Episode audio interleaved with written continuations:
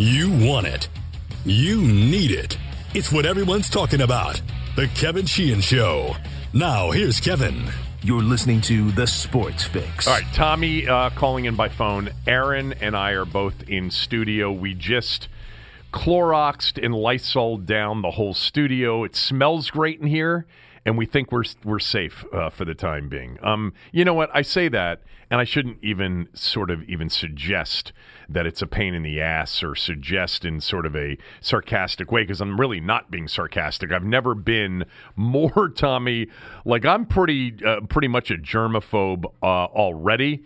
And I definitely, uh, you know, have uh, significant OCD tendencies, but you know, I'm wiping everything down and mics and you know, um, you know, the, the, mouse to, to work the computer, the the uh, the remote control for the TV, doorknobs left and right. It's a crazy time we're living in. How are you doing?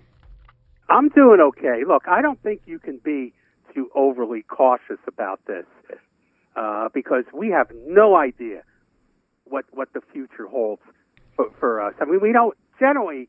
This is kind of a wake up call because we never really have any idea uh, what the future holds for us, but now we really don't.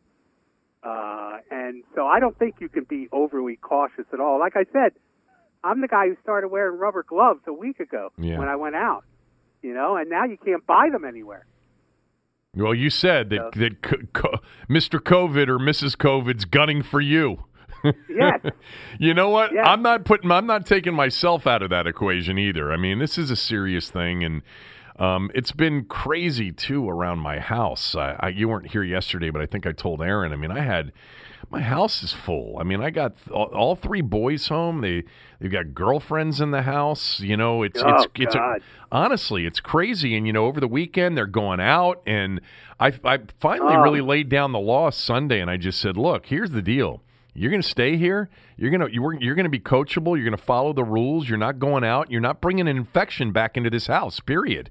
Because Good for you. you guys are fine, but the problem with you guys and your generation is that, and I probably would have been the same way, you know, at, at 19, 20, 21, 22 years old, is that I, I probably would have been out, you know, over the weekend and partying too. But I think it's really, you know, hour by hour, certainly day by day, it's gotten more serious for everybody. But you know, if you you know you're following all this, and most of you are, it's it's the young people that uh, people are really concerned about because even if they don't get a symptom, they could have it and they could transmit it um, to somebody else, and that person's reaction, especially if they're older, would be much different. But I, I was going to tell you that and I forget if I mentioned this on the podcast yesterday. And I, to be honest with you, I can't even remember who told me this. Um, I didn't come up with this on my own, but somebody said, "Look, this is like a movie that we're living in." But if there were a trailer for this particular movie, we haven't even gotten to the parts that would appear in the trailer. like we haven't. Yeah. The worst is is yet to come. I'm not alarming people. That's what they keep saying. The worst is yet to come. And what would show up in the trailer for this movie hasn't even happened yet. They can't cut the trailer yet. So You're right. That's a pretty good analogy. We, I mean, if you're trying to sell this as a movie, it hasn't started yet. And That's what they're Absolutely. that's what they're saying, you know. And Listen, um, I have, I have, I have, a, I have an, uh, I have a solution for your kids. This is what you do. You tell all of them the first one that goes out gets cut out of my will. okay, and Yeah. I'll donate the money to uh, some charity or something like that. So you leave the house. Don't think you, you know if you get me sick, you're going to benefit from it. Well, they're leaving the house, but they're definitely now not, um, you know, going to any place. Look, I, I, I said this on the podcast yesterday, and you obviously weren't on, so I'll repeat it. Um, on Saturday, my oldest son just he came home. He feels better being at home. First of all, there's a lot of food in the house, which you know my wife and I went out and purchased. I mean, not we we certainly weren't hoarding, um, not even close to it. Um, and and by the way, we were picking through what was left on the shelves on Saturday, on Friday night and Saturday. But his girlfriend, who lives in L.A., she flew in on the red eye Friday night, Saturday morning, and Oh my gosh! I know. And th- she said the flight was packed. The two of them went out on Saturday night. Every restaurant downtown was packed. Now, you know, again, it's changing hour by hour, certainly day by day. And the next day was Sunday was when I said, "Look, that ain't happening anymore. You're not, you know, you you've got to pay attention to this. It's you're not going to go out into any place that they're telling you not to go and then coming back here. That's over." So if you're going to chance it and you're going to go to a large gathering, go back to your place. He, you know, he's got a place downtown, um, Right. where, where he has a roommate. You know, and um, but you know they're used to eating out tommy and, and that changed yesterday you know you know young people are used to basically eating most of their meals outside of their place so now if you don't if you don't eat by five o'clock you don't get to eat you know or you're gonna have to go to a supermarket and figure it out uh, on your own. But yeah i um I'm not, uh, you know, m- my kids don't really know me as sort of a an alarmist in these situations and I'm not being alarmist. I'm just I'm just being very matter of fact. And it's like, look, here's the deal. You go out and you put yourself into a large gathering situation, you do what they're telling you not to do, then don't come back here. Go to your place. Period. That's it. And then What are know, they telling you? What are they telling you at your radio station? Um, well, it's you know, it's now only um, you know, essential personnel. That's it. Essential. And really the essential is on the air. And you should see you like I was in the studio this morning doing the show from the studio uh, in Silver Spring this morning.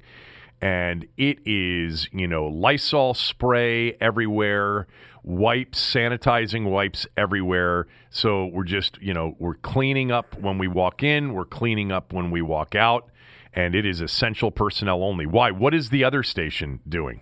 Well, I don't know. I mean, I don't know what's going to happen to me, but I know that they've given uh, Comrex units to all the uh, daily shows. Yeah. so all the daily shows, I believe, are doing it from from home. Yeah, that's ha- that's Uh, starting to happen where we are. And as you know, I have my own studio Right. that I work out of every once in a while where I already have that Comrex box and it's just me and then when the podcast starts, it's just Aaron and me and it used to be you too, but nobody else. Um but uh yeah, it's um that's So the way it's going. I don't know going. what's going to happen with me. Uh, I imagine I'm not going to be doing Chad's show tomorrow afternoon since he's doing it from his house. well, you can call I don't in. know- He can have you yeah, I on by you calling I can call in. Yeah. but I don't know what's going to happen with the Saturday morning show that I do with Nick either. I mean, because I mean, with Nick, it's me, Nick, and the producer. Right. That's the only people in in that studio anywhere on a Saturday morning. Right. Uh, and uh, like I said, I, I've got rubber gloves and wipes, and I'm pre- I've been pretty diligent about it, but uh, it's gonna get it's gonna get old.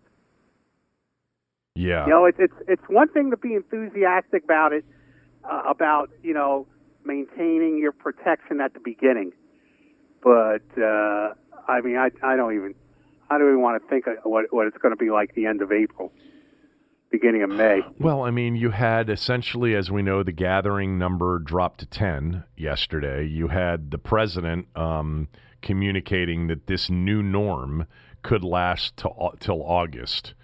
Um, and uh, it is a it's it's it's just strange and i know everybody out there is going through the same thing and you know I, I was thinking we we all were in the business that we're in. It's like there's no sports. What are you going to talk about? Well you know my immediate reaction was well it's nfl free agency. It's essentially what we would be spending the majority of time talking about anyway. So the there's content and plenty of it. The big difference is is that for a radio show, people that listen to radio shows, talk shows, the the significant majority of them are in their cars, and now you have a lot of people that aren't in their cars at the same time, if they're in them at all, going to and from work or to and from meetings or to and from lunch, etc. Um, the podcast format, however, is different. A lot of you that listen Yeah. to the podcast listen, you know, when you are working out at home or you're you're at home at night or early in the morning, you know. And some of you and I know I know this because we when we first started this, we learned a lot from a lot of the people um, that were that initially listened to. A lot of people were listening in their cars to and from work. Um, but you have the option, obviously, to listen to this whenever you want. And you have the option to listen to, to my radio show and Tommy's radio show whenever you want to. I mean, the Team On 980 podcast, app and, yeah. and the team980.com and all that, you can listen to my morning show whenever you want. But anyway, the content part isn't the issue. I mean, yesterday was an absolute frenzy. And today, even more so with the Brady news, which we will get to here um, in a minute. But it was quite you know i don't know what your position was because i don't know that we talked about this on friday. We may have actually. I really d- didn't think that it made sense to cancel or post not cancel but postpone free agency as long as nobody was at risk from a health standpoint safety standpoint i thought it made sense for the nfl to move forward. I understand what the optics could have been and we talked about that. I think we did.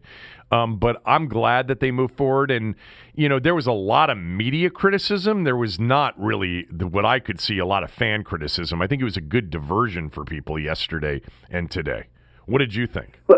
Listen, normally I am a big fan of the optics of an event because I think you can't separate them normally from uh, the product itself.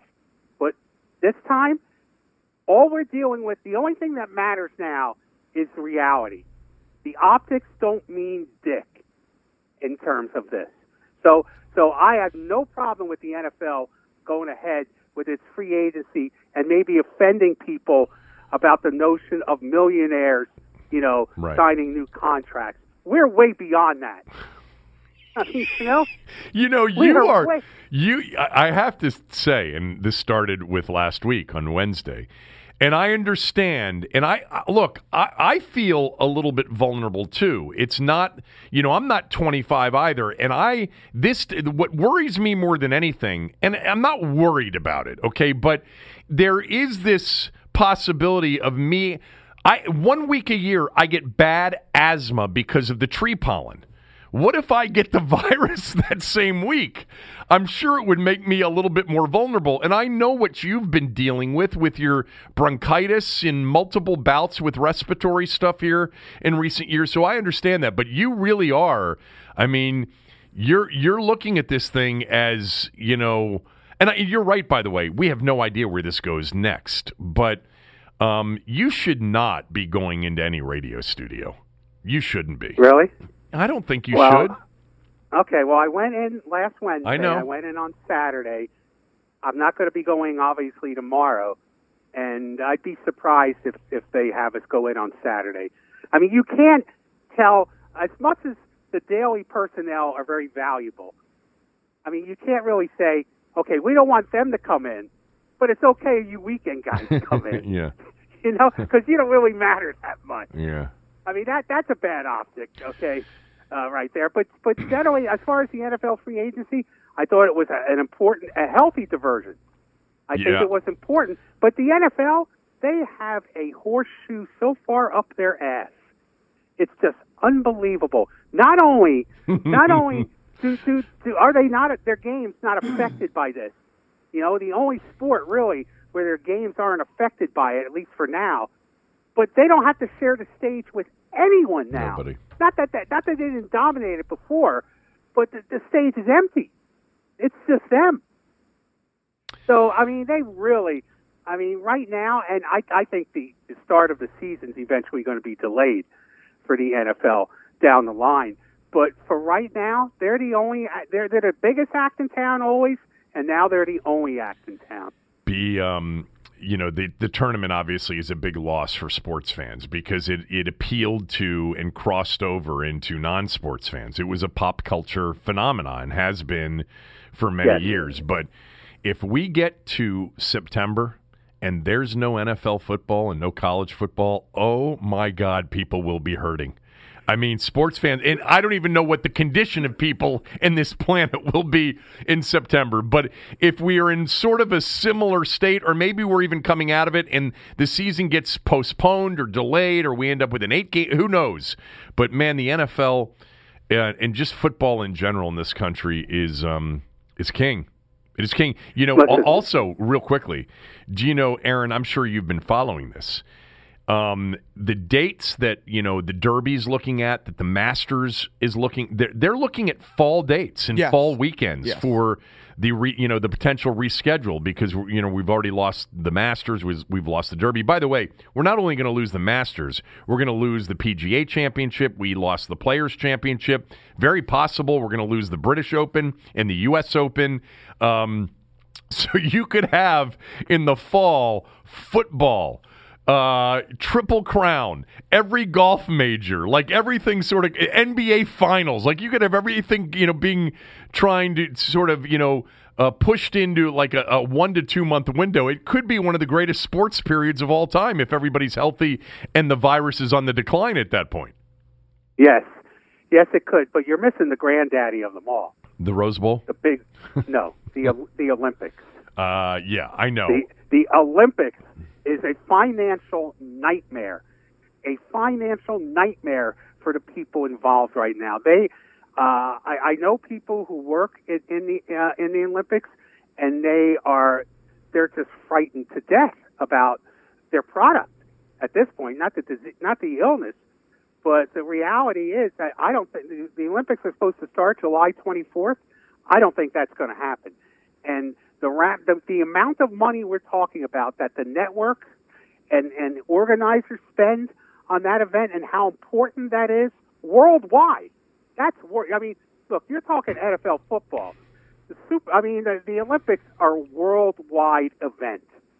That if if they happen to have come back, if they could do the Olympics like as scheduled, it would be a huge emotional boost to the world.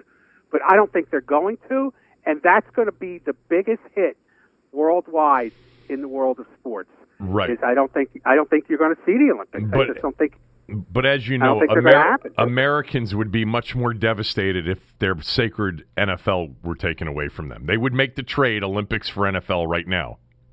Football fans would. Yeah. Not not not housewives and, Uh, and family true. members. Well, I don't know. you know, football crosses over into almost every every uh, every demographic. Um, so the, uh, there's a lot that's happened since the, my radio show this morning. Um, at the very end of the show, Brady, um, the Brady thing broke. We're, we're going to get to that, but the thing that just broke moments ago is that the um, Panthers have given uh, Cam Newton um, the ability to seek a trade. And what I just saw on Twitter, all right, just sit down before you hear this. Um, Terry McLaurin has just tweeted out that story about Cam Newton um, being available via trade. And he just tweeted out sort of the hands together in the praying formation. So I thought that was very interesting. and I don't know, Oh, you know, what that talk means. I have no idea what that means. taste- giving somebody a taste of their own medicine. You know what? I know that. I mean, of course, I'm kidding, everybody. I am kidding. That's not what would happen. That's not what did happen. But I did find it interesting that even, you know, when Stefon Diggs tweeted out yesterday, it's time for a new beginning. That's what we got from Dwayne Haskins, the retweet Yeah, the- with the hands the together GM. praying. Yeah. The and- Redskins GM. and by the way, people got upset with me because when Dwayne tweeted that out, um, I said, uh, hold on, I'm going to find it here, what my reply was, because I replied to Dwayne for the first time. Um, I've never done that before. Um, several of you got upset with my reply. My reply was, what slash who should your GM trade for him? I was interested in whether or not, you know, Dwayne would respond. He didn't respond, or he hasn't responded, I don't think. And several people, you know, got upset with me. Somebody said, I hope he blocks you. And I said, well, why? Aren't you curious as to Yeah. what, you know, he would want and who he, who he would trade, you know, for Diggs? I mean, if you're going to put that out there, let's hear the whole thing. And, you know, others Oh, said, they, they didn't like it because you exposed them.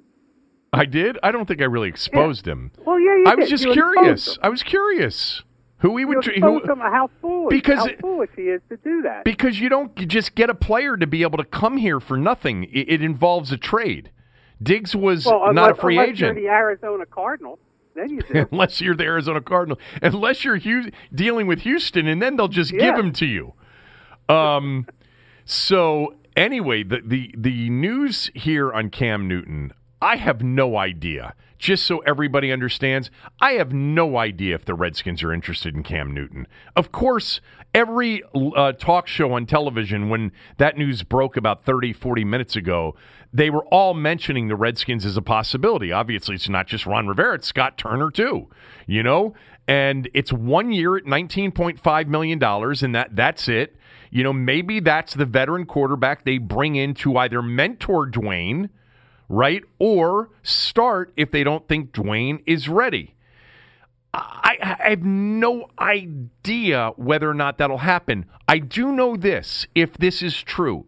I remember Matthew Berry, the fantasy guy on ESPN, Aaron, the, right? Mm-hmm. I don't really, I, I don't follow him, I don't watch him, but I know that he had this report two weeks ago, maybe, that Ron Rivera and Cam Newton absolutely love each other. That Ron Rivera loves Cam, Cam loves Ron Rivera. The relationship is super, super tight. So now that's a lot of money for one year, nineteen and a half million bucks. When when you're paying Alex right. Smith uh, the same year, that's right, and and Dwayne Haskins a rookie contract. But, but they didn't get a lot of money. But they didn't get Amari Cooper for twenty two million. Here, that's a lot of money for the quarterback position. Here's the interesting thing: uh, the Panthers just put out on Twitter a statement from Marty Hurney, which pretty much indicated that if a trade isn't worked out, they're going to release him. I think that's when it becomes really interesting if it gets to that point. Well, because you could theoretically, I mean, if first of all, right now, um, you know, what does Cam Newton bring back with one year left on his deal, coming off the injuries, and by the way, some you know, at least some conversation about how much he really wants to dig in and commit to football moving forward for the rest of his career. So you're not going to get a hell of a lot for Cam to begin with because of that situation.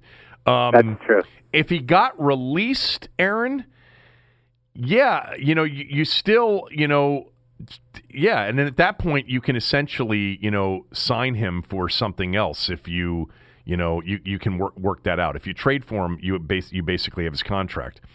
I have no idea. I would my personal guess is no.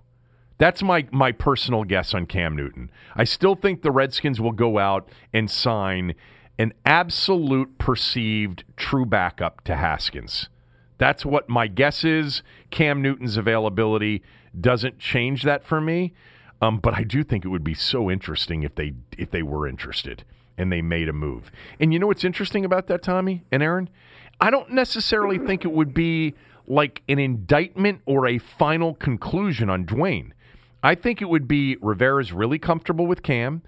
Um, he, you know, the, Cam, he believes could be a mentor to Dwayne in many ways, and that maybe Dwayne is the guy 2021 and moving forward, but with Cam in 2020, we're going to have a shot. Now, they didn't get the receiver they wanted in Amari Cooper. More on that coming up. But that's my guess is that they don't, is that Cam Newton doesn't end up. And I would, th- th- that would be the betting odds too.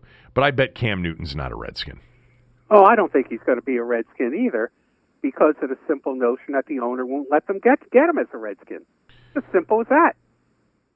I don't care what Ron Rivera wants. Dan Snyder's not going to let them bring in Cam Newton. Uh-huh. Come on. Well, there's always that too. There's you know? always that too. Um, yeah, so let's, let's not get crazy here. Yeah.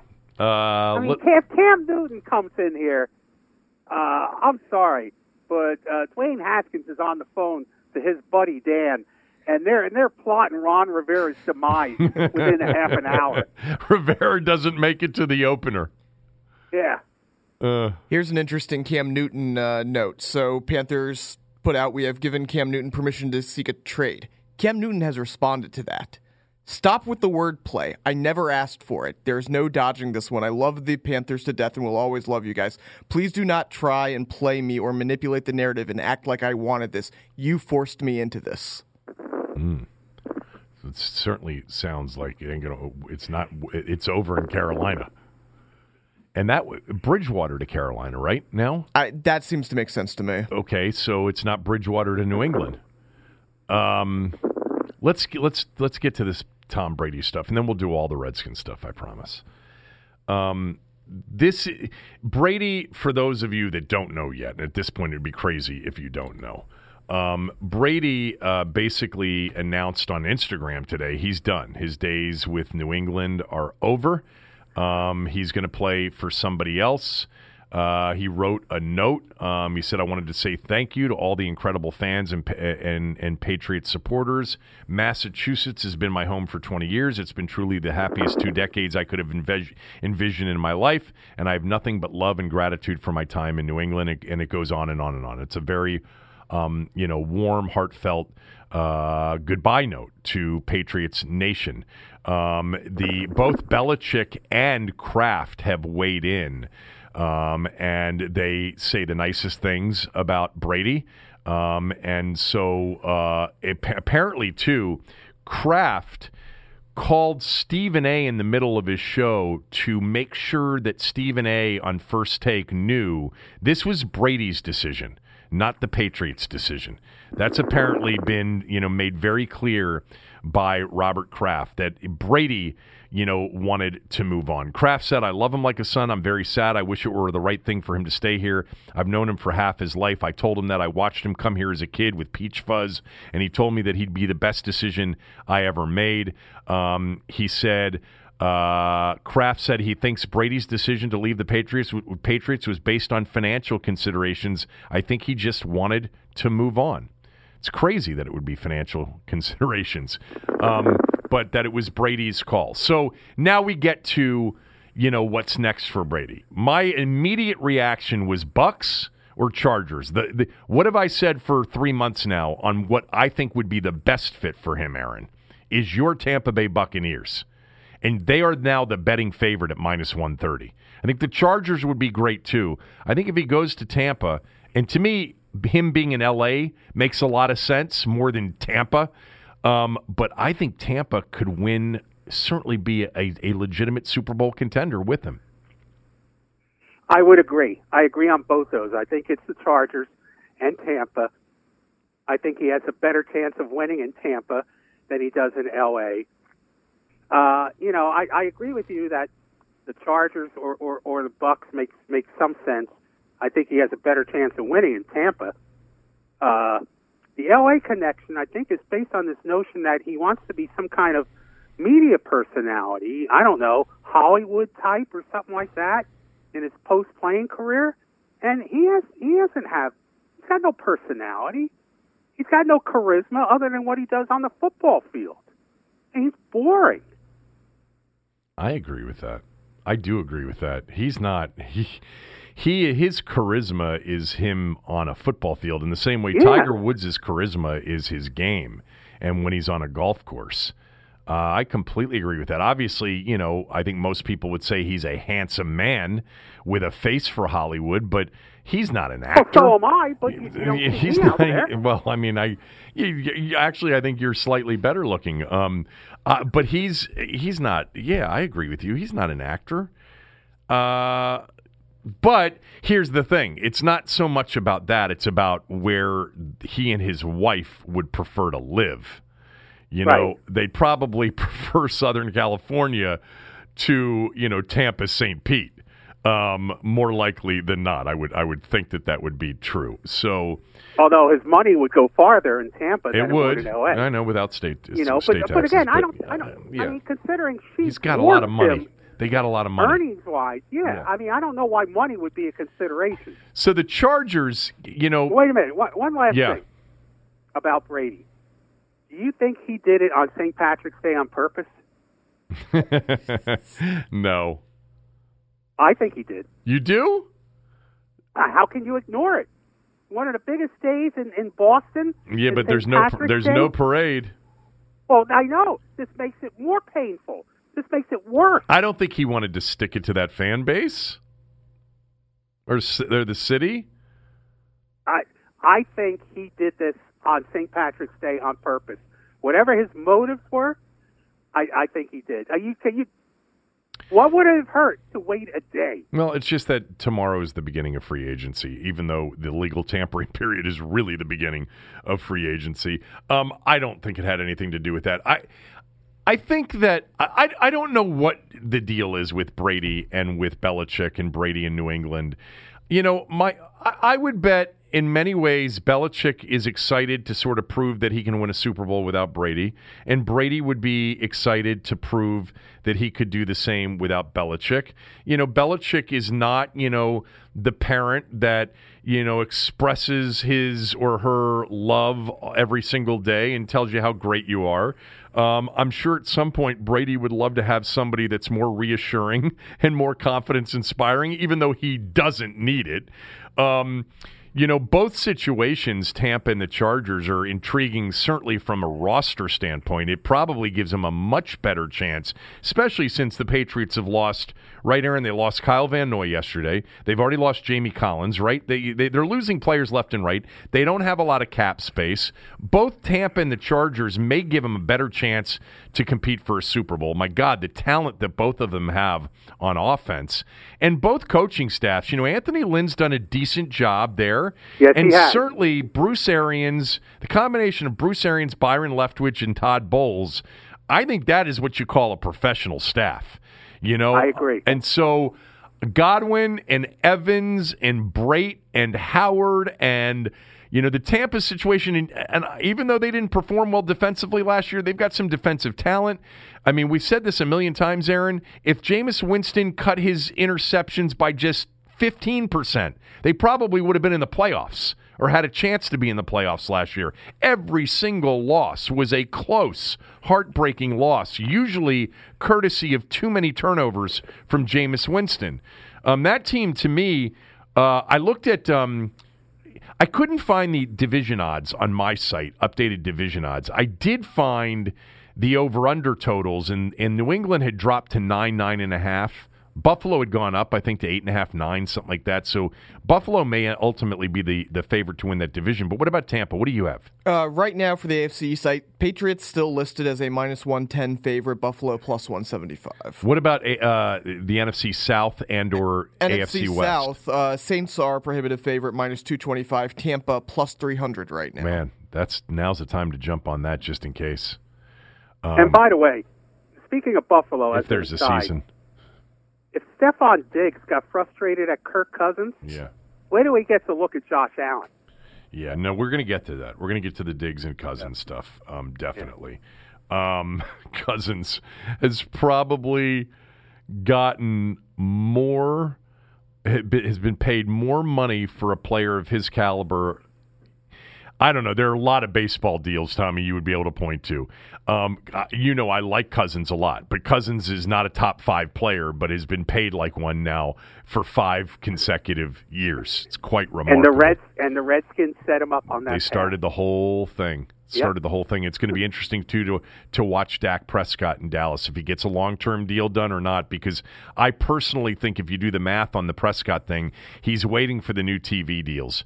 Because once the new TV deals get cut, that's when you strike. And I think one of the reasons Kirk, you know, there was reporting over the weekend that he wasn't going to do an extension, and I said, just wait, wait until some of these deals start happening. And then the Tannehill deal ha- happened, and you know, uh, I, I thought he would have waited longer personally, but he cleared up some space for them. Um, go ahead, you were going to say something. No, that's all I was. Gonna, Okay. I was going to talk about the the uh, the Diggs uh, frustration with Cousins, and uh, he's he's not going to like life with Josh Allen in Yeah. Buffalo. All right, let's get to uh, the Redskins here after a quick word about mybookie.ag. There are things to bet on. You can bet NFL futures right now. You know, you can bet on where Tom Brady's going to land right now. Go to mybookie.ag. It's easy to use. They pay fast when you win. They'll let you bet on anything, not just games. Um, make MyBookie your sports book home uh, and use my promo code KevinDC, and you'll get a 50% bonus. I know there's no March Madness. I know there's no baseball coming up, no NBA, no NHL right now. But again, lots of futures bets opportunities. Um, you can bet on uh, things uh, p- politically oriented. Make my bookie your sportsbook home. Visit mybookie.ag today and deposit with my promo code KevinDC for a 50% bonus. That's Kevin DC. All right, let's get to all of the Redskin stuff. Aaron, you follow Twitter to make sure we don't miss anything here while we're going through this. So, um, uh, you know, I I, I knew that the Redskins were going to attempt to be aggressive in free agency, and that's clearly what they attempted to do. For those of you that were saying, Where's all the aggression? Well, don't be stupid. They were aggressive. They offered Amari Cooper, you know, two million more per year, according to reports, than Dallas did. They they wanted to be aggressive, but there's no guarantee you're going to get the player to reciprocate. You know, the, it's a two way street. The player has to want to play for you, too. Um, and the Redskins you know, were all in on Amari Cooper. Uh, this was going to be their centerpiece of free agency. They really wanted Cooper. Now, you can debate whether or not you should invest that much money in a wide receiver. Um, I understand that. And I think it's a reasonable, you know, an absolute reasonable sort of conclusion to come to that, you know, wide receivers never make the difference between Super Bowl teams and, and non Super Bowl teams.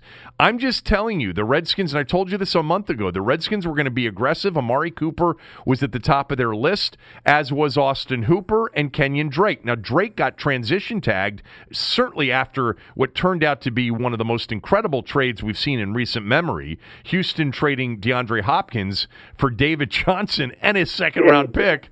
Um, so you know, them trading David Johnson meant that they were going to keep. They're going to keep Kenyon Drake. They'll have the right to match any offer um, that comes in. Um, but but yeah, I mean, this was. Here's what I would say about the Amari Cooper miss. Number one, I totally and understand, and I think it's completely justified. Understand those of you that say good.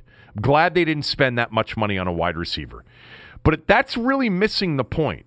Because the point is, if you're like me and you believe in Ron Rivera for the time being, and you think Ron Rivera is going to get the job done here, okay? Well, they wanted him. He wanted him. This was a big part of their plan. They thought if they overbid the market, if they overpaid, they would get him. And they didn't. And so you ask yourself, well, why didn't they get him? Well, I mean, a lot of reasons, right? First of all, Amari Cooper may have just wanted to play in Dallas. Number two, it's the Redskins. You know, you hate when Tommy and I are critical about the Redskins, but they're not a premium or desired destination for most of these players. They've seen the team. They've seen the disaster on game day, you know, 20% capacity in the crowd, and that's on a good day. Um, it's going to take time for Rivera to change the culture so that it becomes a more attractive destination. It's not now. You know, and that's why I said a month ago when I threw out Amari Cooper and Hooper and Drake, you know, it doesn't mean that they'll get him. They're going to want to have to come here. And right now, this place still isn't, you know, a desirable location, destination for players. But whether or not you thought it made sense for them to to make that kind of offer to Amari Cooper or not, it's what Ron Rivera wanted to do. You know, it's what this new group wanted to do, and they wanted to put weapons around Dwayne Haskins, and so far they haven't been able to do it. On Hooper, the money got too uh, too heavy. Um, and for whatever reason, they wouldn't step it up with Hooper. I don't know that they loved Hooper as much. They had a price tag on him, but they weren't willing to go to that number. Um, and and Cleveland was. All right. Uh, personally, I thought what JP said to us yesterday made a lot of sense, and that is uh, what Hooper's making this year, what he signed for. The Redskins paid more to Jordan Reed and Vernon Davis a year ago. So I, I don't get that one. I sort of agree with JP on that. I think maybe they should have gone a little bit higher on Hooper. On Kenyon Drake, obviously they transitioned him. He's not available. All right. The tight end situation Hunter Henry franchised, Hayden Hurst traded, Jimmy Graham signs elsewhere. I don't want Ebron. I don't want Eric Ebron. Um, the Stefon Diggs thing, let's get to that before we get to the players that they did make moves on. Once Diggs put that tweet out, everybody's like, Redskins, Redskins, Redskins. And I, Tommy, I'm like, look, first of all, I don't know that the Redskins are going to be interested. And I found out after the fact that there was very little interest in Diggs. Think about Rivera, wants a good culture, right? You know, think about the one player that wasn't thrilled with Ron Rivera when he played for him for a brief moment in time, and that was Steven Smith Sr. You know, he never got along with him. I don't think Rivera thinks he would get along with Diggs. Diggs has not helped himself here in recent years. Some of these tirades on sidelines during a playoff game for crying out loud. But more importantly, the Redskins didn't have enough to make a deal with Minnesota. They didn't have a No. second round pick. They didn't have a late round first. And Trent Williams is going to cost too much money for Minnesota to to to sign. So I didn't think that the Diggs to Redskins thing would work. I am surprised ultimately that Minnesota traded him. Um, but I don't think he was ever a, a desired target for the Redskins. With that said, Tommy, my God, if we were told that Houston was willing to accept peanuts for DeAndre Hopkins, I would have given him a lot more than peanuts.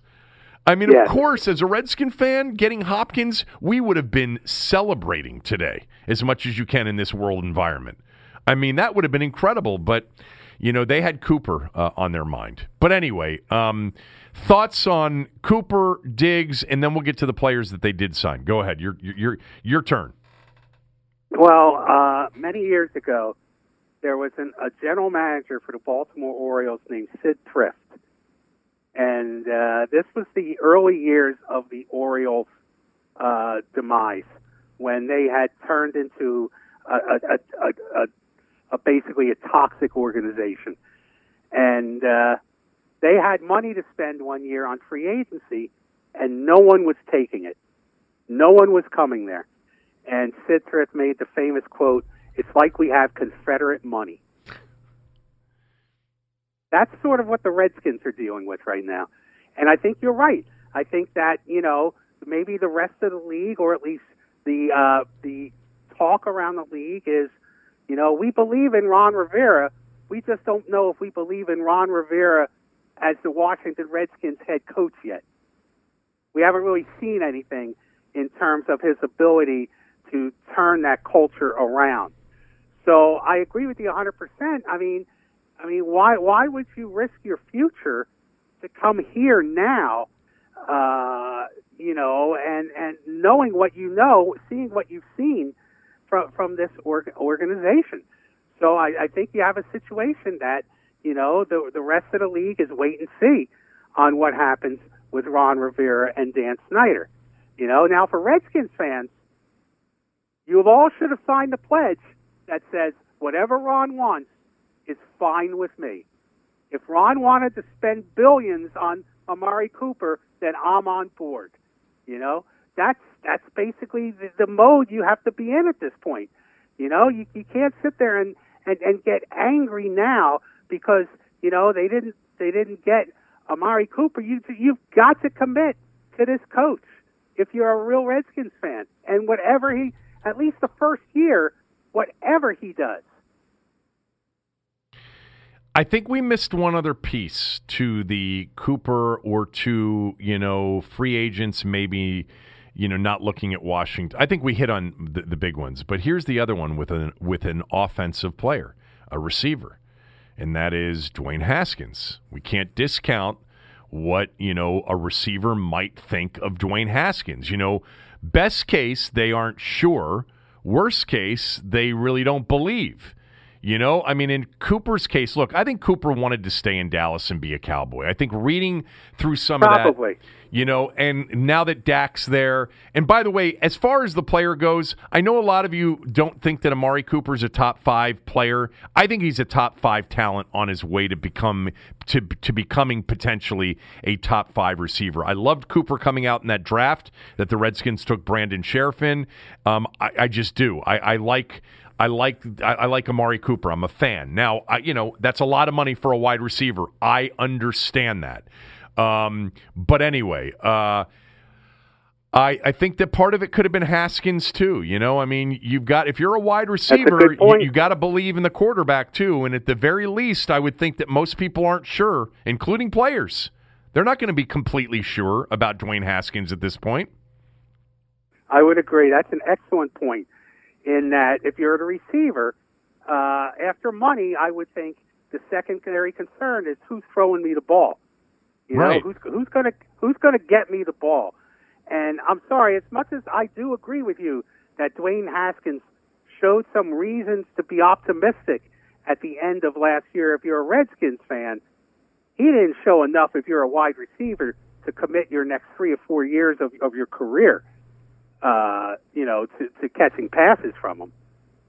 Yeah, exactly. Um, Now on the uh, on the Diggs trade um, to uh, to Buffalo, I mean Buffalo gives up that first rounder. Um, they gave up four picks in total to get Stefon Diggs. I mean they paid more for Diggs than than uh, Arizona did for Hopkins, which is crazy. Um, ultimately, Minnesota gets a first, a fifth, a sixth, and a fourth next year and Buffalo gets Diggs in a seventh rounder. So, you know, they get number 22 overall, I think is Buffalo, number 22 overall. I think I looked at that earlier this morning. So now Minnesota with two picks in the in the first round at 22 and 25, I believe it is. 22 and 25, they have a chance in that first round with all of those receivers to replace Stefon Diggs. You know, they're going to have a chance at Jerry Jeudy or CeeDee Lamb or or uh, Henry Ruggs or uh, Jefferson or any of these receivers, you know, that could potentially be there in Buffalo spot Tee Higgins at 22 um, or the Minnesota spot at 25. And they're also going to have a chance to probably get. Uh, you know what they want. I think they want more. You know, they they they, they sort of need a corner at this point. Um, and they probably got rid of a bit of a headache in Diggs. And you mentioned it like if Diggs, you know, I don't care what anybody says about Kirk Cousins. The dude has thrown 56 touchdown passes against 16 interceptions and completed 70% of his passes the last two years. Okay, I, whatever you want to say about him, he has been at least a highly productive player at the position. His record as a starting quarterback 18 12, uh, I think it's 18 and 12 um, as the Vikings starter over the last two years, something like that, with one playoff win now in two years. You know, uh, they, have moved on from Diggs. They extended Kirk. So you tell me what you know what, what what what their preference was. I am ultimately surprised. Diggs was really really productive last year. I mean, Diggs caught uh, I think he was top three, right, Aaron, in, in average yards per reception. It's like near 18 yards per catch last year, and that was without Thielen on the other side for much of the year. Um, but you can't you can't keep throwing these tirades on the sideline in a playoff game. That was that was the worst. You know the irony of it is is that big celebration with Cousins walking into the locker room in the Superdome, you know, and and uh, the, the the how do you know um, how do you like that when he screamed that out? You know who was yeah. front and center cheering him on and hugging him? Stefon Diggs. you know, if you go back and watch that video, Diggs is right there, front and center, cheering Kirk on as he's going through his post game speech. But anyway, uh, I, I good good for Arizona, man. They get a better player in Hopkins, a better dude, and a better teammate than than Diggs. And I like Diggs. I'm a Maryland guy. I, I wanted Diggs in that 2015 draft when the Skins took Crowder. I was there. You know, you and I were doing a show then. I, I was like, yeah. take Stefon Diggs. Jesus, he's going to be at the very least a lethal punt returner for you. Um, and uh, they took Crowder, but um, I thought that was interesting. Just you know, I don't know what Bill O'Brien's doing, and it leads me to this too with Bill O'Brien. This was the opportunity for the Redskins, guys. Like, no matter what you believe about what was available for Trent last year or what wasn't available, Bill O'Brien has now made three of the worst trades as the sort of acting GM. Okay, the the uh, Jadeveon Clowney trade terrible. The Laremy Laremy Tunsil trade way overpaid, and now the DeAndre Hopkins trade, one of the worst received trades I think I've ever seen. Aaron, can you remember a time when a trade was so universally, you know, described as a one-sided fleecing, one team uh, uh, uh versus the other? last time uh, Bill O'Brien made a trade yeah. last offseason for Tunsil? Yeah, for Tunsil, or the one yeah. with when he traded Clowney. Yeah. And didn't get enough exactly. back for him. And so there was the opportunity. Houston was interested in Trent Williams, you know, before they made the Tunsil deal. Now, yes. I would, you know, Bruce Allen may not have been smart enough to, to, to get the most in a deal out of Houston, but, you know, if you would just, all, I mean, you would have got, this is where, when the guys say you would have never gotten a first last year, I say, really? Look at what Houston's done in these trades. You're going to tell me if you had made Trent Williams available that you wouldn't have gotten a deal uh, that would have looked a hell of a lot better than the deal you're going to get now, you're out of your Well, mind. Well, that's ridiculous. Of course they would have. yeah. I mean, you know, people people are kidding themselves to believe otherwise. What's interesting as we veer all over free agency like bumper cars here yeah. is and, and get back to and get back to Brady for a second Mm-hmm. because it's connected to the Redskins. There seems to be this connection to Trent Williams going to the Chargers to attract Brady to sign with the Chargers. Where are you seeing that? That wouldn't surprise me at all, by the way, because they I- have a need and they have the speculated. space. I'm Yeah, sorry. I've seen that. I've seen. I forget where I saw it.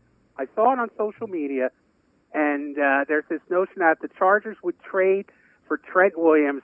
It would be part of the deal to try to convince Tom Brady to sign with, with the Chargers. That that doesn't that does absolute that does not surprise me at all. The Char- Chargers are one of those teams that's been mentioned. They have the, the the salary cap space. You know, they're up there in the top 10 of available salary cap space. They have the need. They have, uh, you know, obviously in Williams and in Keenan Allen and in Hunter Henry and in Ekeler, who they re-signed, they've got the weapons. And you add a Trent Williams. And by the way, the Chargers, the Chargers, um, refresh my memory, Aaron. I think they've got an early second round pick.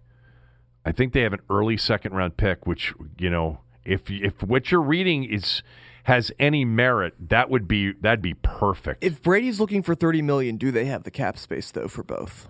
um, yes, because you can you, you can I mean, you can certainly release- you can lessen you can backload the Trent deal. You know, because Brady's going to be a short term front loaded Right. deal, and you can backload the Trent deal. But um, and, I mean, they've got the weapons, man. And they have the weapons, and they're moving into their new stadium this year, right? Yes, yes, they are. Assuming they're the moving stadium out of the construction doesn't get delayed. Yeah. That's so- true. I mean, there, there's so many, there's so many ramifications of what's going on here. Uh, That's a good one, though. I, I. I mean, we've mentioned the Chargers in the past as a possibility, but now with Brady potentially going to the Chargers, it makes more sense that the Chargers would be interested in Trent. They have the they have the their second round pick is 37 overall. Obviously, you're not getting number six overall because they're going to use that still with Brady there. They'll probably use that to draft the quarterback of the future. Draft the quarterback. Yes, they potentially. will. You know, with Justin Herbert as an example, it's possible that they would do that. Um, they, be, yeah, I mean, they they so I mean, Trent Williams could be, you know, protecting the blind side of Tom Brady. What do you think Tom Brady has left? hold on for a second. Remember the Russell Okung trade? He's in. He's he's with the Chargers, right? Because that was the trade last week for Trai Turner, Oh, okay, straight up. okay. Am I right about that, Aaron? Okay. Wasn't that the Trai Turner Y- Okung yes. trade? Yes. So Okung's Okay, then, in- then then I must have been reading an old tweet. okay. Must must I- have been old. Yeah, because I just I, I pulled I, pull, I pulled up their um their depth chart real quickly, and it's uh and yeah, Yeah, the was- the this was- Okung trade. Yeah. Hey, you know what? It doesn't. This was old. You know what? It doesn't matter though because still, first of all, Trent Williams. You know you. You know, one of the reasons Houston is still interested in Trent, which they are apparently, at least Standig reported that, and Arizona could still be a really good destination for Trent as well. Um, but you know, one of the reasons is Houston actually might consider tr- playing one of the two at right tackle. And Okung could certainly play right, and Trent could p- play left in that particular situation. It- You know, it- it- it- you, it- are going to want to protect Chargers. Brady. You're going to Chargers, I mean, not I mean Houston, for the yeah. Chargers. I mean, the goal here is you need to protect Brady if he ends up there. So if you've got who's their right tackle? I don't even know who their right tackle is. Sam Tevi, TV. I have no idea if he's any good.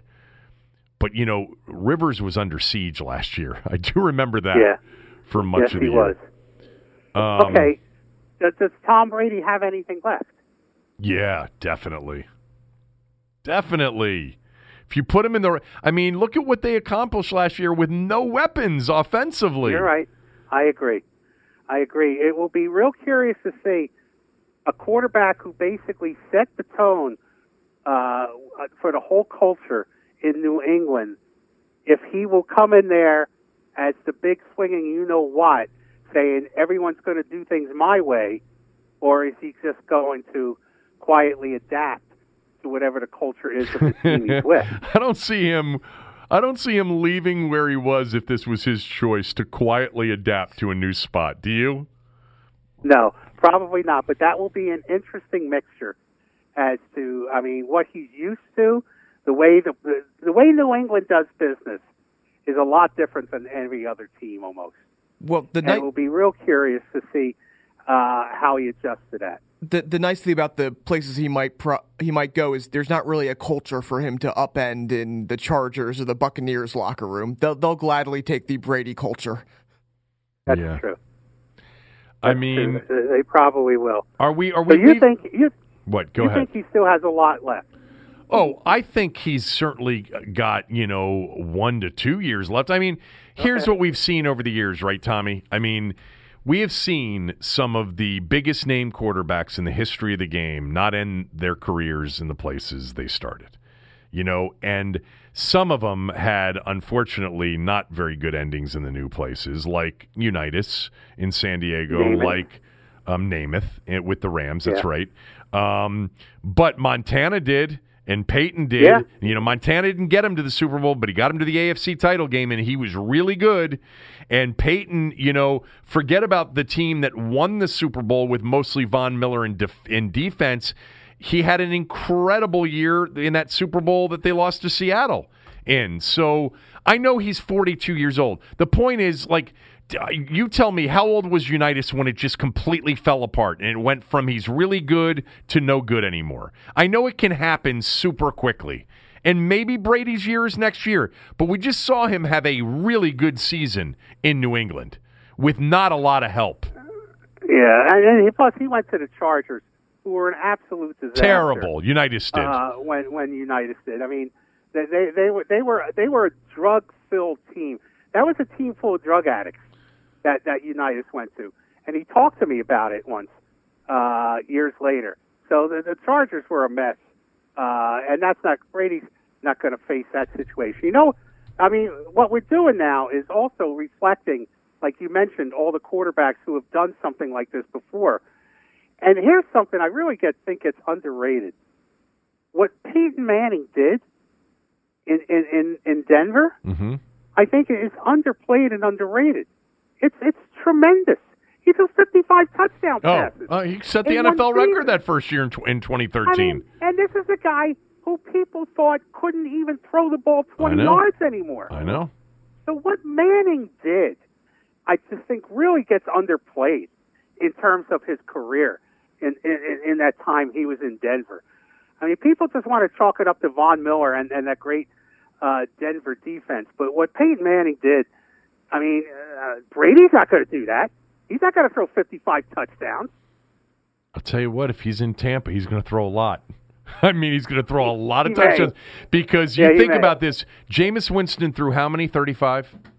How many Yeah, touchdown passes? yeah, yeah, it was the And 30 think- 30 season. So think about if he didn't throw all those interceptions and he had stayed on the field instead of throwing interceptions that took him off the field, he'd have thrown 45 at least. Where's Winston going to end up? That's uh, there.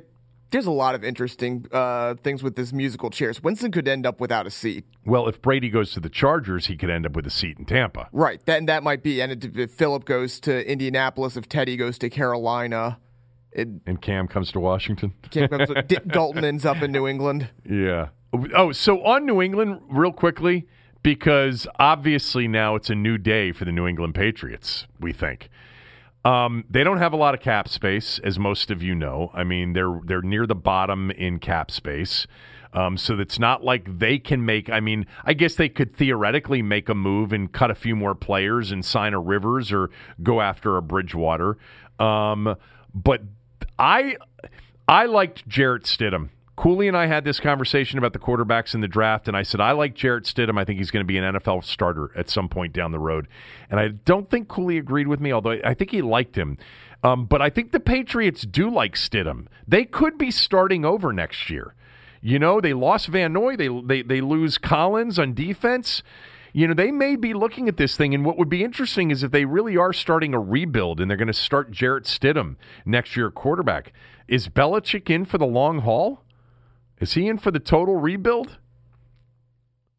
I think if he didn't walk away the same time Brady did, then I think he's in for the long haul. Now that Brady's walked first, he can't walk at the same. He can't walk tomorrow, can he? No, he can't. No, he he can't do that. Look, uh, I've always been, if you're giving credit to Brady or Belichick, I've always been the Belichick camp. I've given more credit to him for their success than uh, than uh, giving it to Brady. I think it's equal. Uh, okay. I'd, I'd But, lean. I'd lean Brady. Really? I think so. I, I've always had a difficult time with this one. Um, I, I just think that it was like the perfect marriage. It's the greatest coach, and he was such a great coach before Brady, and I understand that one of the great defensive minds of all time. Um, you know, gave the you know actually had an eleven and five season with the Cleveland Browns. Um, but you know, I and also actually I- had an 11, 11 and 5 season with Matt With- Cassel. uh, that's true, um, and didn't make the playoffs. Um, I, but I don't think, like some think, that if Brady had been drafted by, let's just say, a horrible organization like the Browns or the Redskins or, you know, the Jets or somebody like that, that he wouldn't have elevated that that program to to significant heights. I think he would have. And I understand when people say, "Well, Aaron Rodgers is more of that kind of guy that would elevate the team." No, Brady's that kind of guy too. I, Brady's a, a an all time great special player.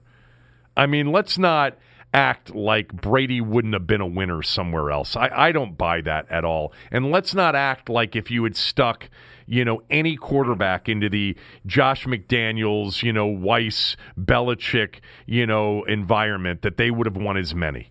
I think if you had taken But- somebody like Philip Rivers, I think Rivers would be holding multiple rings, you know, right But now. the question, But you still needed somebody great. The issue isn't whether Brady would be great. The issue is with any other coach, would a sixth round draft pick be given the opportunity? Well, uh, yeah, to have I- done that. I mean, well, I'm not sure- I don't think Gibbs, so. Gibbs would have, Gibbs would have, yes. right? But those those coaches are very few and far in between. There's more likely that somebody in another situation, when Drew Bledsoe went down, would have panicked and said, "We got to get a quarterback in here." And Brady may have never gotten his chance. That was a really good E60 show. If I didn't mention that in previous podcasts that I watched on my flight back from Utah uh, uh, like a month ago, the E60 on Drew Bledsoe is excellent. You know, that injury that he had against the Jets that brought Brady into the lineup nearly killed him. It, he, he was he was close to dying um, with that injury. Um, and it's just an interesting story. He's actually got um, he runs uh, he, he he's got vineyards in Northern California. He's an interesting guy, and it was so, quite the interesting story. And you can tell that that Bledsoe, you know, ended up in he ended up being supportive of Brady and ended up becoming friends with Brady, but he thinks that he would have had the same success as Brady. He really does. Um, Yeah. and if he doesn't get hurt there, they they certainly don't go to Brady at that point. But No. um, but you're right. You know, you're right. Like Belichick has the ability to say, "Well, I don't really care what round Yes. he got picked in, and I don't. I've Yes. watched him now in practice, and he's going to be great because I know I know what I'm talking about." Real quickly on Brady too. We haven't talked about any other teams. We've talked about the Chargers and the Bucks. The 49ers did say no apparently over the weekend. Um, you know, but I, I mean, would you completely discount the 49ers? What about the Bears? Bears are, I think, would be the interesting dark horse, and then maybe the Panthers now. But the Panthers aren't ready to Look win at there's now. there, there- there's a writer there's a writer in Boston I've heard on the radio. I think it's Ben Volin. He writes for the Globe. He always thinks that the Panthers were the place that made the most sense because you have a new owner there who's trying to make a big splash, and you have a new progressive young coach there who obviously could be easily controlled by Brady. So uh, the Panthers are an interesting choice. The Panthers don't have the same chance to contend for a Super Bowl that the Chargers and the Bucks But look do. at the offensive weapons they've got. well, I do. After after Christian McCaffrey, Moore. Yeah, D- I know, but DJ DJ Moore is not Mike Evans. He's not he's not Godwin. He's not Keenan Allen. You know, and and they they have McCaffrey. Um, and uh, you know, and they've got an uh, an unproven college coach. You know, Anthony Lynn's done a decent job in L.A. What I you're, know, you're, you're scoffing at that, Aaron. Coach, that college coach uh, is considered an offensive genius. Yeah, he is. He he he's well. Matt Rhule's a, a, a defensive guy, um, Right. but but he he's considered a very innovative guy, and I you know the Chicago thing is. I'm just trying to think. It's uh, Tarik Cohen. It's the guy from Iowa State, the running back that they drafted last year that they loved, David Montgomery, David Montgomery. It is um, Allen Robinson. Allen Robinson. It's also the guy from Memphis that I love, Anthony Miller, who I think actually is going to be a really good player. It's Trey Burton, who actually is a pretty good pass catching tight end. But but again, you're not talking now defensively. The Bears have a shot, but you're not talking about the Chargers or the Bucks roster. I don't think. We're and the Bears, I, the Bears are a mess. I mean that, that that I mean you know, I mean the, the way they've operated the past couple of years, uh, they picked the wrong quarterback. Uh, I wouldn't have a lot of confidence in them as an organization. Uh, I also don't think the Chicago Bears could uh, afford. oh because of, yeah right. they they just they also just signed a player. They signed um Uh, they signed Mark. Uh, where did Mariota Robert land? Quinn. Oh, they signed Robert Quinn. Right. Did Mariota end up in Oakland? yes. Okay. Uh, all right. Not um, Oakland, L.A. Uh, uh, Ve- Vegas. Not L.A. Vegas. Vegas. Yeah. God, what's going to be harder to get used to, the Chargers in L.A. or the Raiders in Vegas? Oh, I think the Raiders. I mean, I, I you know, I, hell, I said the Oakland Raiders the whole time they were in L.A. I think a lot of people did. I think I finally got used to calling them the L.A. Raiders, um, Las Vegas Raiders. I think the, uh, I mean, the Chargers have, uh, that- and that's been a tough one to get used to over the years. The Raiders are making, you know, a third move here. It's Oakland, L.A., and now Vegas. Um, Yeah. All right. Um, wanted to get to what the Redskins did do yesterday. Uh, they, first of all, brought Kendall Fuller back. Um, they're paying him four years, forty million dollars, ten million per year, according to the reports. You know, he was obviously part of the deal that brought Alex Smith here. I'm not going to be a revisionist, you know, historian here and tell you that that was a dumb deal because I was in favor of the Alex Smith deal. I was not in favor of the contract extension, but I was okay with Alex Smith coming here. I like Alex Smith. I always did like Alex Smith in Kansas City. What I didn't consider, what I said at the time is they better get a running game because Alex Smith will not succeed without a running game. And they and they didn't necessarily, although Adrian Peterson really helped out, but he, he was not a good fit for Jay Gruden. You know, Bruce Allen made that trade, you know, without a lot of input. He had the ability to do that. And like, you know, with Josh Norman, it was sort of a square peg into a round hole. Um, but you know, Kendall Fuller leaving was was a big miss. Kendall Fuller, do you know, had the according to the Pro Football Focus or whatever it was, was the highest rated defensive player in the Super Bowl. Um, this past Super Bowl, I like Kendall Fuller. The Redskins needed a corner. They clearly didn't want to pay Byron Jones sixteen million a year or James Bradberry fifteen million a year, and maybe they knew that neither one of those two players would come here anyway. Bradberry was the one that people thought could come here because he was a Carolina Panther who played for Rivera. I love Fuller coming back. I think he can play on the outside. Uh, many of you have tweeted me. I think he can play on the outside, but obviously he was a very, very effective, you know, slot corner.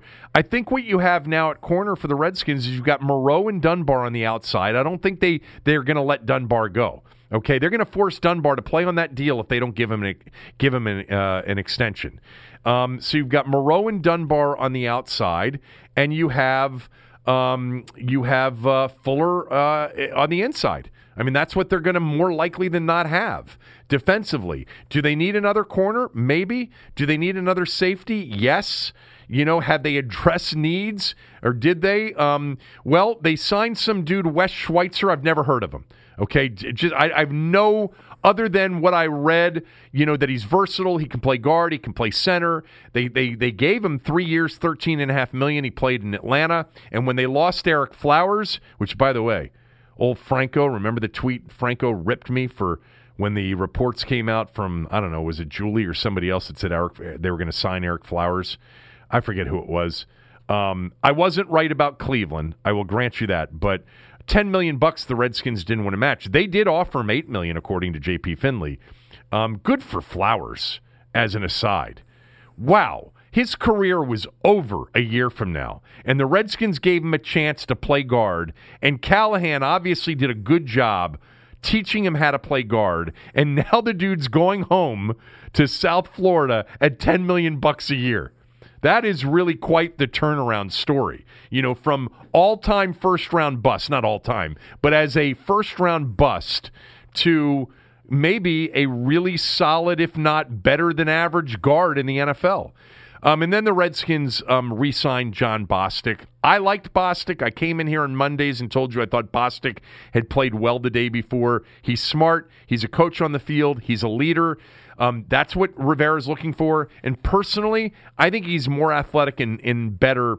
Um, as, as and, and runs better than most people out there think. I think it's also an indication that they're really not sure on Reuben Foster, um, but it was not a lot of money, so they still could go out and sign a guy like Cory Littleton, although I don't expect them to. But you still hear Tommy have, okay, a potential left tackle need if you trade Trent Williams, a quarterback need. Um, you have more playmakers on offense, including tight end, and they obviously wanted a big name wide receiver. I would not sign Eric Ebron. He's not the guy, he's not the right guy. And then defensively, they still are going to need a safety um, and probably another corner. And they're going to draft Chase Young, is my guess. I hope that missing out on Cooper and potentially trading Trent Williams, which hasn't happened yet, um, I hope it doesn't influence what they do at number two, meaning I hope they don't feel more compelled to trade back to address needs and pass on a player and a talent, maybe a generational talent like Chase Young. So there's no package to trade back that would that would change your mind. I would be all ears. First, I'd listen to everything. So there's obviously a package. I mean, but you'd have to really give up, you know, a boatload. Like you'd have to, you know, just thinking about the draft. You know, you'd have to get Miami's. You know, uh, obviously Miami at at at uh, at five. You'd have to get Miami at 18. You'd have to get Miami second. You'd have to get Miami's next year's first. Yeah, I'm I'm I'm not I'm not moving off a generational player unless I've got the chance to draft some really good players and lots of them, hoping to hit on two of them that equal Chase Young. I, I would listen, but I think that the, you know I think Chase Young could be a massive difference maker um, for them on defense. I think he would solve a lot of problems. I agree, and I think Ron Rivera probably thinks the same thing, which is why when I connect the dots, I don't see how a defensive guy like Ron Rivera is going to pass on a generational defensive talent. I just don't see it. I don't see it either, really. I don't see it either. I think that um, ultimately. This is like John Elway getting a chance to draft a generational quarterback. Whether he needs it or not, he, he you know, he's not going to pass. Ron Rivera has been a linebacker, a linebackers coach, played linebacker on one of the best defenses in the history of the league. He's going to yeah. pass on Chase Young? I don't think so. I don't so. think so. I mean, you know, I had a friend of mine who's a coach text me something um, last night, and he said, you know, I've listened to you on Chase Young, and the guy is clearly a major talent. But he said he didn't like that he didn't work out at the combine, which, by the way, is not unusual anymore. And he said, watch the tape over and over again. He doesn't have the same motor that Bosa has. And look, the Bosa's, Joey and Nick Bosa have relentless energy, it seems like. And there are people that say, you know, if Chase Young didn't get to the quarterback, he's not chasing people down.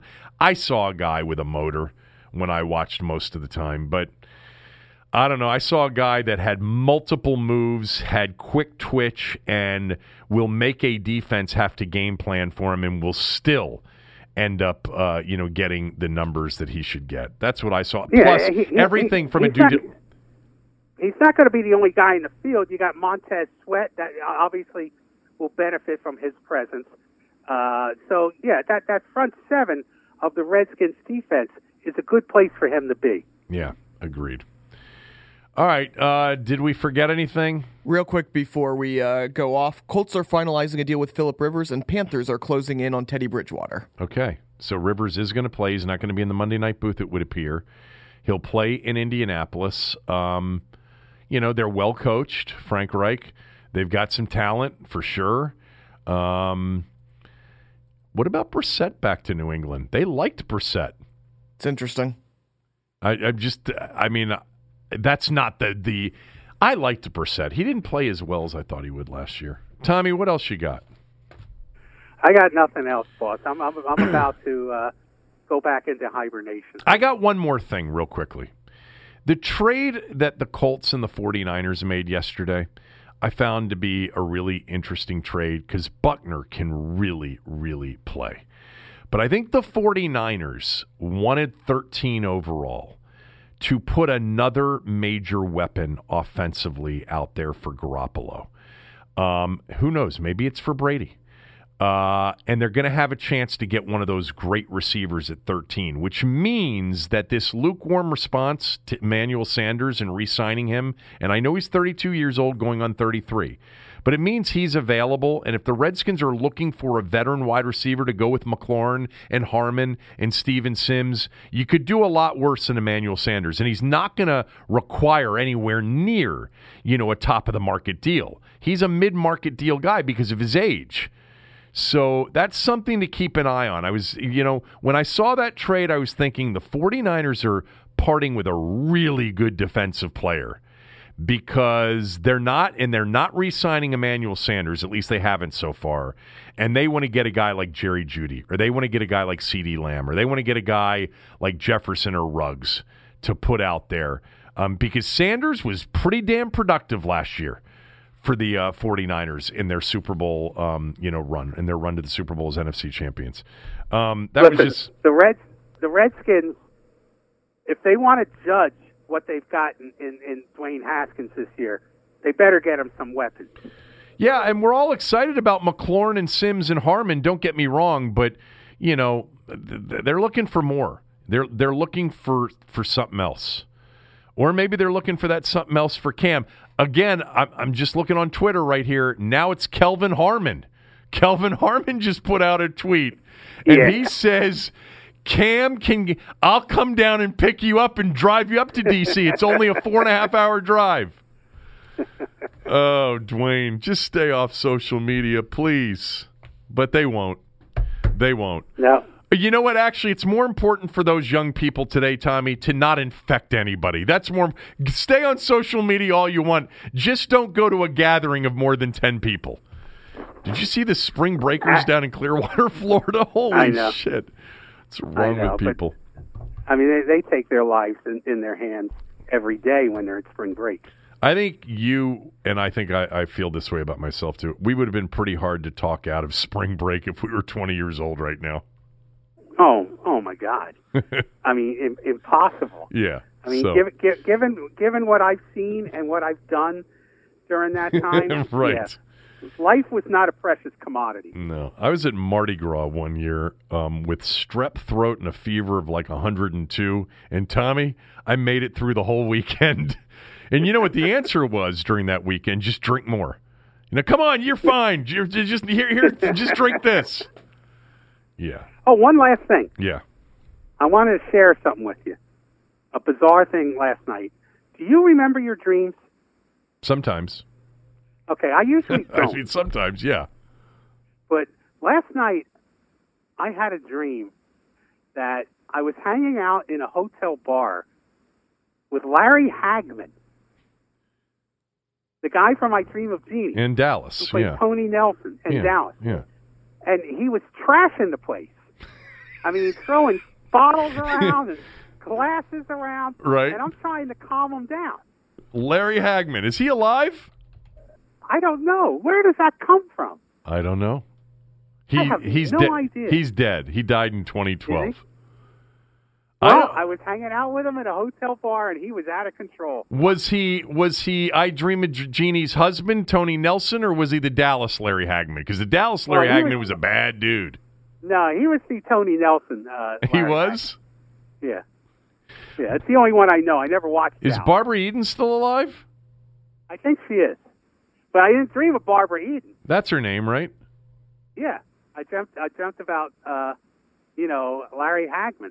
I Dream of Jeannie was a great show. I I did not watch Actually, I Dallas. was I, I was a Bewitched guy more than I Dream of Jeannie. Mm. Bewitched was better. Yeah, Elizabeth Montgomery. Elizabeth Montgomery Oh, was, yeah. I think, hotter than than Barbara Eden. I agree with that. I completely agree with that. I um I I never really watched Dallas. Neither did I. Or Dynasty. But yeah, I, I didn't watch a lot of exactly. TV. Those, I didn't watch TV in the '80s. You know, I, didn't- I didn't not really. the TV in the for Hill Street Blues the TV and in the L.A. 80s Law, maybe that's it. Well, the Thursday night lineup of Cosby, followed by Family Ties, followed by Cheers, followed by Night Court was a pretty good Thursday night lineup in the 80s. I do remember that. Yeah, it was. I loved Cheers. Loved it. Yes, great show.